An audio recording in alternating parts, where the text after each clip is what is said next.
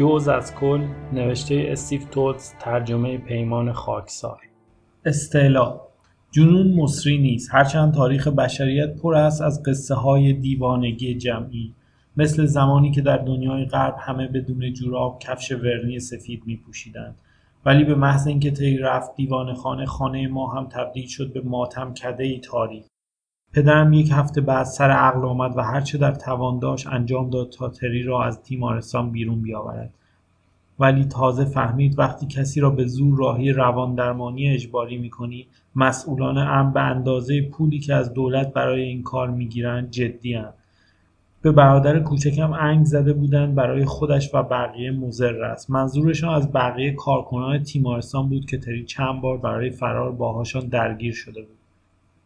پدرم برای دادگاه های مختلف عریضه نوشت و با خیلی از وکلا مشورت کرد ولی بالاخره فهمید پسرش را در کلافی از نوار چسب سرخ از دست داده. پانوشت رد تیپ به معنای بروکراسی اداری است. توز در جمله هم از معنای مصطلح استفاده کرده هم معنای تحت لفظی. ادامه مست.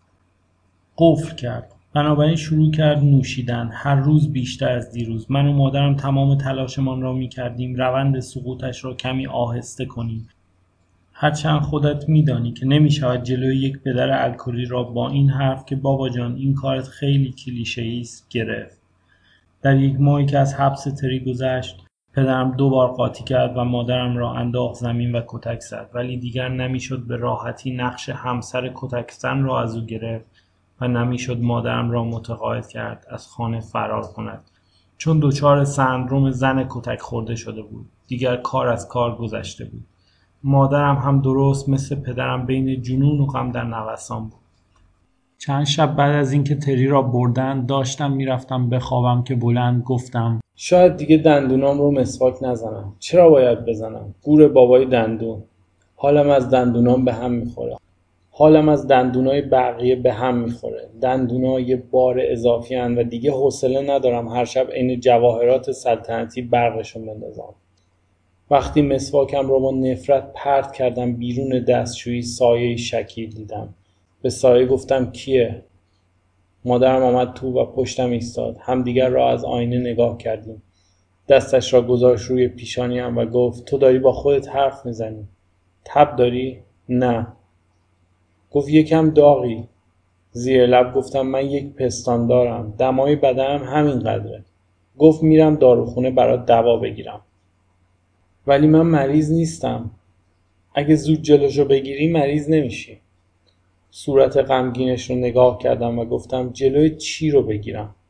واکنش مادرم به بستری شدن پسرش در تیمارستان توجه دیوانوار به سلامت من بود. این اتفاق به تدریج نیفتاد. ناگهانی بود.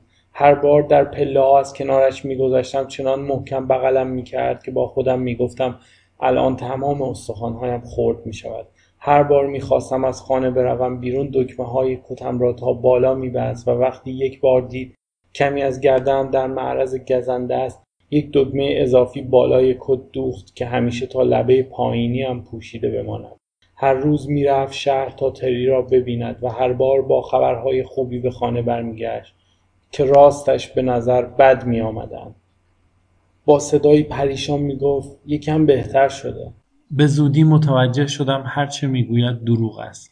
رفتن به بیمارستان برای من قدغن بود چون به نظرشان روحیم ضعیفتر از آن بود که تحمل چنین فشاری را داشته باشد.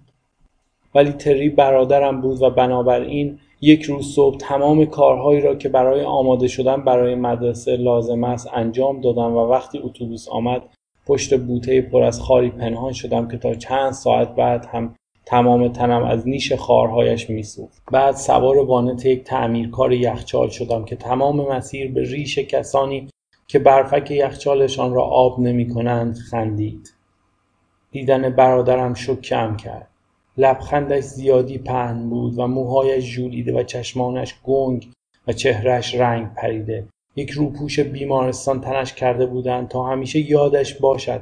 نامتعادلتر از آن است که لیاقت دکمه یا زیپ داشته باشد. وقتی درباره قبض برق شک درمانی هایش شوخی کرد تازه متوجه شدم این تجربه دارد نابودش می کند. با هم در اتاقی دنج و پر از گلدان روبروی پنجره بزرگی که به چهره یک نوجوان پارانوید باز شده بود نهار خوردیم. وقتی بحث جعبه پیشنهادات شد چهره تری در هم رفت و قرید. کدوم یابوی اون جعبه رو گذاشت اونجا؟ می‌خوام بدونم. در پایان ملاقاتمان به من گفت مادر ما حتی یک بار هم به او سر نزده و اضافه کرد فکر می‌کرده مادرها قاعدتا باید بهتر از این حرفها باشند. وقتی برگشتم خانه مادرم در حیات بود. تمام عصر باران باریده بود و دیدم کفشش را درآورده و دارد انگشتانش را در گل فرو می کند. به من هم اصرار کرد این کار را بکنم چون به نظرش لذت قلقلک گل خیس با هیچ لذت دیگری در جهان قابل مقایسه نبود. دروغ نمی گفت. پرسیدم هر روز کجا میری؟ ملاقات تری. امروز دیدمش. گفت تا حالا نرفته دیدنش. هیچ چیز نگفت و پایش را تا جایی که می‌شد در گل فرو کرد. من هم همین کار را کردم. صدای زنگ آمد. هر دو مدتی طولانی زندان را نگاه کردیم. انگار صدا مسیری مرئی در آسمان درست کرده بود. زندگی در زندان با صدای زنگ منظم می‌شد. زنگی که در تک تک خانه های شهرمان قابل شنیدن بود. این زنگ مربوط بود به زمان ورزش اسبگاهی زندانیان. کمی بعد زنگی دیگر پایانش را اعلام می‌کرد. نباید به بابات بگی. چی رو؟ که من میرم بیمارستان. تری گفت که نمیری. نه یه بیمارستان معمولی. چرا؟ فکر کنم یه چیزی دارم. چی؟ در سکوتی که در پی آمد نگاهش را به دستانش دوخت. دو چیز سفید چروک با رگهای آبی به زخامت سیم تلفن آه کشید. بعد ناگهان بی مقدمه و با تعجب و نفرت گفت دستام شبیه دستای مادرم. انگار دستان مادرش دست نبودند. مدفوعی بودند که شکل دست درستشان کرده بودند. پرسیدم مریض شدی؟ گفت سرطان دارم. وقتی دهانم را باز کردم کلماتی اشتباهی ازش بیرون آمدند. کلماتی که نمی‌خواستم بگویم. پرسیدم چیزی هست که بشه با یک چاقوی تیز درش آورد؟ سر تکان داد. چند وقته؟ نمی‌دونم. لحظه وحشتناکی بود که با گذر هر ثانیه وحشتناکتر می‌شد. ولی ما قبل از این درباره این قضیه حرف نزده بودیم. احساس یک جور آشناپنداری غریب کردم. نه اینکه احساس کنم یک اتفاق را پیشتر تجربه کردم. حس می کردم آشناپنداری آن اتفاق را قبلا تجربه کردم. گفت من میرم بخوابم. حرفی نزدم. حس می کردم مایه سرد به جریان خونم تزریق شده. پدرم با یک لیوان خالی از در پشتی آمد بیرون و با اوقات تلخی گفت من یک نوشیدنی خنک می‌خوام. نمی‌دونی یخ کجاست. مادرم گفت فریزر رو امتحان کن. و بعد در گوشم گفت تنهام نگذار. چی؟ منو با این تنها نگذار. در این لحظه کار عجیبی کردم که هنوز هم از درک علتش عاجزم. دست مادرم را گرفتم و گفتم قسم می‌خورم تا روز مرگ باهات بمونم. قول میدی؟ قول میدم. به محض اینکه جمله از دهانم خارج شد به نظرم ایدهای بد و اخته آمد. ولی وقتی مادر در حال مرگت از تو می‌خواهد قول جان سپاری همیشگی بدهی چه جوابی داری؟ نه. خصوصا وقتی میدانی آیندهش درست نقطه مقابل کامیابی خواهد بود. چه چیز انتظارش را می‌کشید؟ دوره های آرام زوال که با دوره های نامتناوب امید دروغین و نقاهت شکسته می‌شد. و بعد دوباره آغاز تباهی تمامشان هم زیر بار رنج افزاینده و وحشت نزدیک شدن مرگ که بی صدا هم نبود از فاصله دور با تبل و شیپور می آمد. پس چرا این عهد را بستم؟ به خاطر دلسوزی یا احساسات رقیق نبود به خاطر این بود که ته وجودم متنفر بودم از اینکه کسی به حال خودش رها شود تا درد بکشد و بمیرد به خاطر این بود که خودم هم دوست نداشتم به حال خود رها شوم تا زجر بکشم و بمیرم. و این انزجار چنان درونم عمیق بود که به نظرم قول فداکاری به مادرم یک ایراد داشت. چون برابر با یک انتخاب اخلاقی نبود بیشتر یک جور واکنش اخلاقی بود. خلاصه این که من عزیز دردانه مادرم بودم ولی در عین حال سرد. مادرم ناگهان پرسید سردته؟ گفتم نه. به موهای سیخ شده دستم اشاره کرد و گفت بیا بریم تو. و جوری دستش را دور گردنم انداخت. انگار دو هم پیاله قدیمی هستیم که داریم می‌رویم با هم بیلیارد بازی کنیم. وقتی می‌رفتیم سمت خانه و صدای زنگ زندان دوباره در در تنین انداخت احساس کردم یا دیواری بین ما فرو ریخته یا میانمان برپا شده و نمی توانستم بفهمم کدام یک از این دو اتفاق افتاده.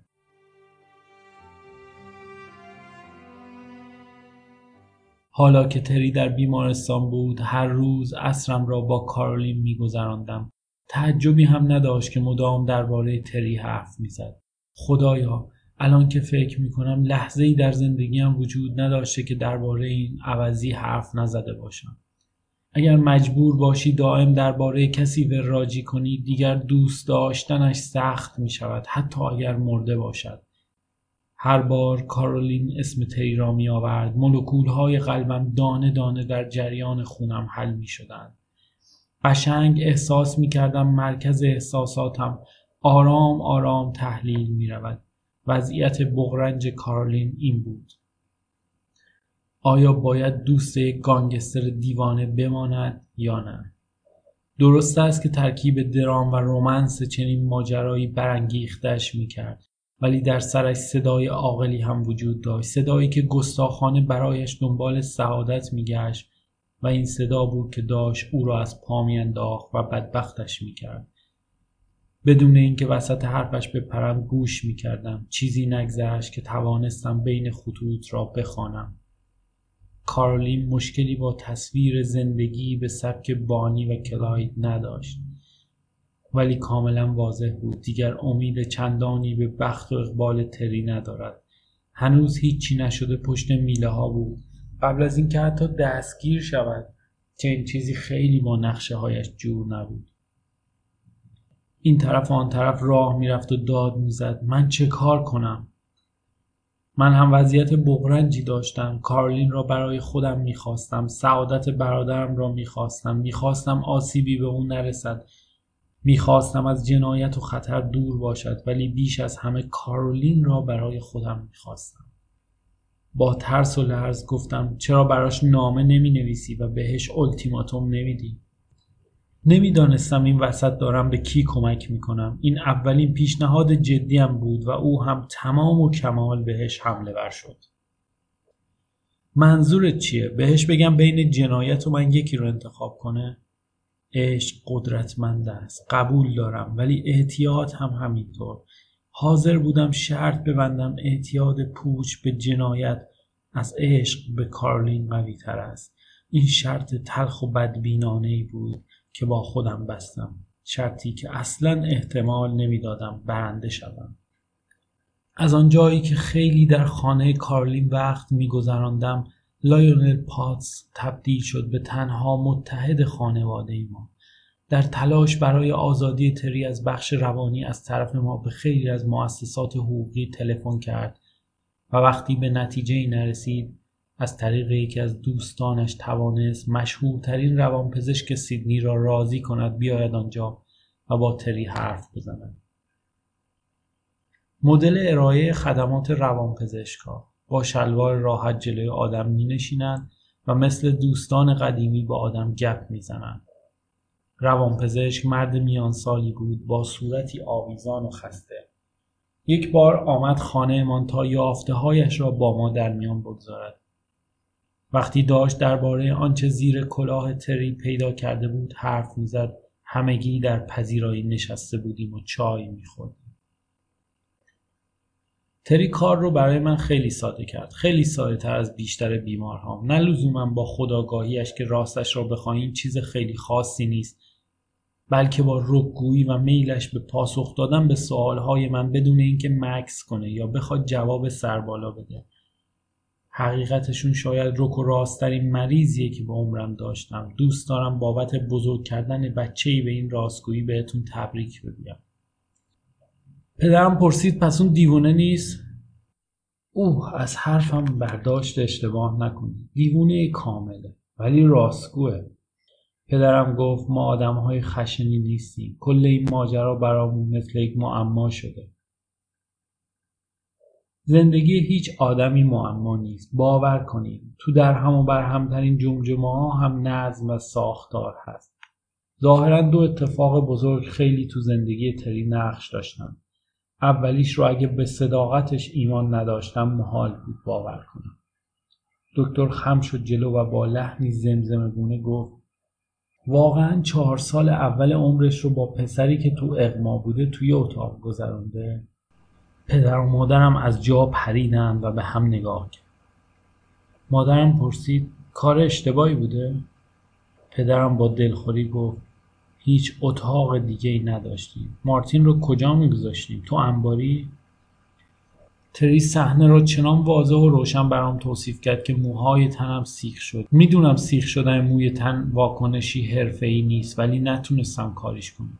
از چشمهایی حرف زد که ناگهان سفید می شدن و بعد قرنیه هایی که دوباره به حدقه برمیگشتند و به زل می زدن. لرزه ها و اسپاسم های ناگهانی. دهنی که مدام توف ازش سرازیر بوده. روانپزشک رو کرد به من و پرسید تو توی اقما بودی؟ بله. انگشتش رو من گرفت و گفت تشخیص من اینه که این جنازه ای که به زور نفس میکشیده به تری چیزی رو داده که فقط می‌تونم بهش بگم وحشت مدام. این اتفاق بیشتر از هر چیز دیگه ای باعث شده به دنیای فانتزی شخصی خودش عقب نشینی کنه. تمام مدت هم قهرمان این دنیا خودش بوده. ببینید ضربه های روحی وجود دارن که روی آدم ها تأثیر می‌گذارن ضربه های ناگهانی. ولی ضربه هایی هم وجود دارن طولانی و ممتد و اغلب این نوع ضربه ها موزی ترین هستن. چون تأثیراتشون در کنار تمام چیزهای دیگه رشد می‌کنه و مثل دندون جزی از وجود بیمار میشن. و دومین اتفاق آسیبی که دید اتفاقی که باعث شد دیگه نتونه ورزش کنه. تری با اینکه سنی نداشته توی اعماق وجودش حس می‌کرده بهترین بودن در ورزش تنها دلیل وجودش روی زمینه. و وقتی توانش رو برای ادامه ورزش از دست داد از خالق تبدیل شد به نابودگر. هیچکس حرفی نزد فقط گوش می‌کردیم. اول فکر کردم وقتی تری فهمید دیگه نمی‌تونه فوتبال و کریکت بازی کنه یا شنا کنه نوع نمایش قدرتش منحرف شد و به صورت ابراز خشم در اومد. خشونت به این منظور که بتونه توانایی هاش رو به نمایش بگذاره. تمام کارهاش برای اظهار وجود بوده. به همین سادگی. ببینید پای فلج بیفایدهش توهینی بود به تصویری که خودش داشت. و اون نمی‌تونست ناتوانی رو بدون به شکل اول درآوردن تواناییش برای عمل بپذیره. بنابراین عمل کرد با خشونت خشونت مردی که توانایی بیان مثبت ازش گرفته شد. اینها را با غروری گفت که با موقعیت جور نبود. پدرم گفت این چرت و پرتا چیه میگی؟ پرسیدم پس چطور می‌تونه از فلج بودن دست برداره؟ خب تو الان داری راجع به تعالی حرف می‌زنی. مثلا تعالی که اظهار عشق وجود داره آره فکر کنم. این مکالمه جدا برای پدر و مادرم گیج کننده بود چون تا آن موقع توانایی ذهنیم را ندیده بودند پوسته را دیده بودند ولی چیزهای داخلش را نه. جواب تمام اینها برای من روشن بود. یک دکتر نمی‌توانست تی را تغییر دهد. همینطور یک کشیش یا خاخام یا هر کدام از خدایان یا پدر و مادرم یا ارعاب یا جعبه پیشنهادات و نه حتی من نه تنها امید برای تغییر تری کارلی بود. امیدش عشق بود.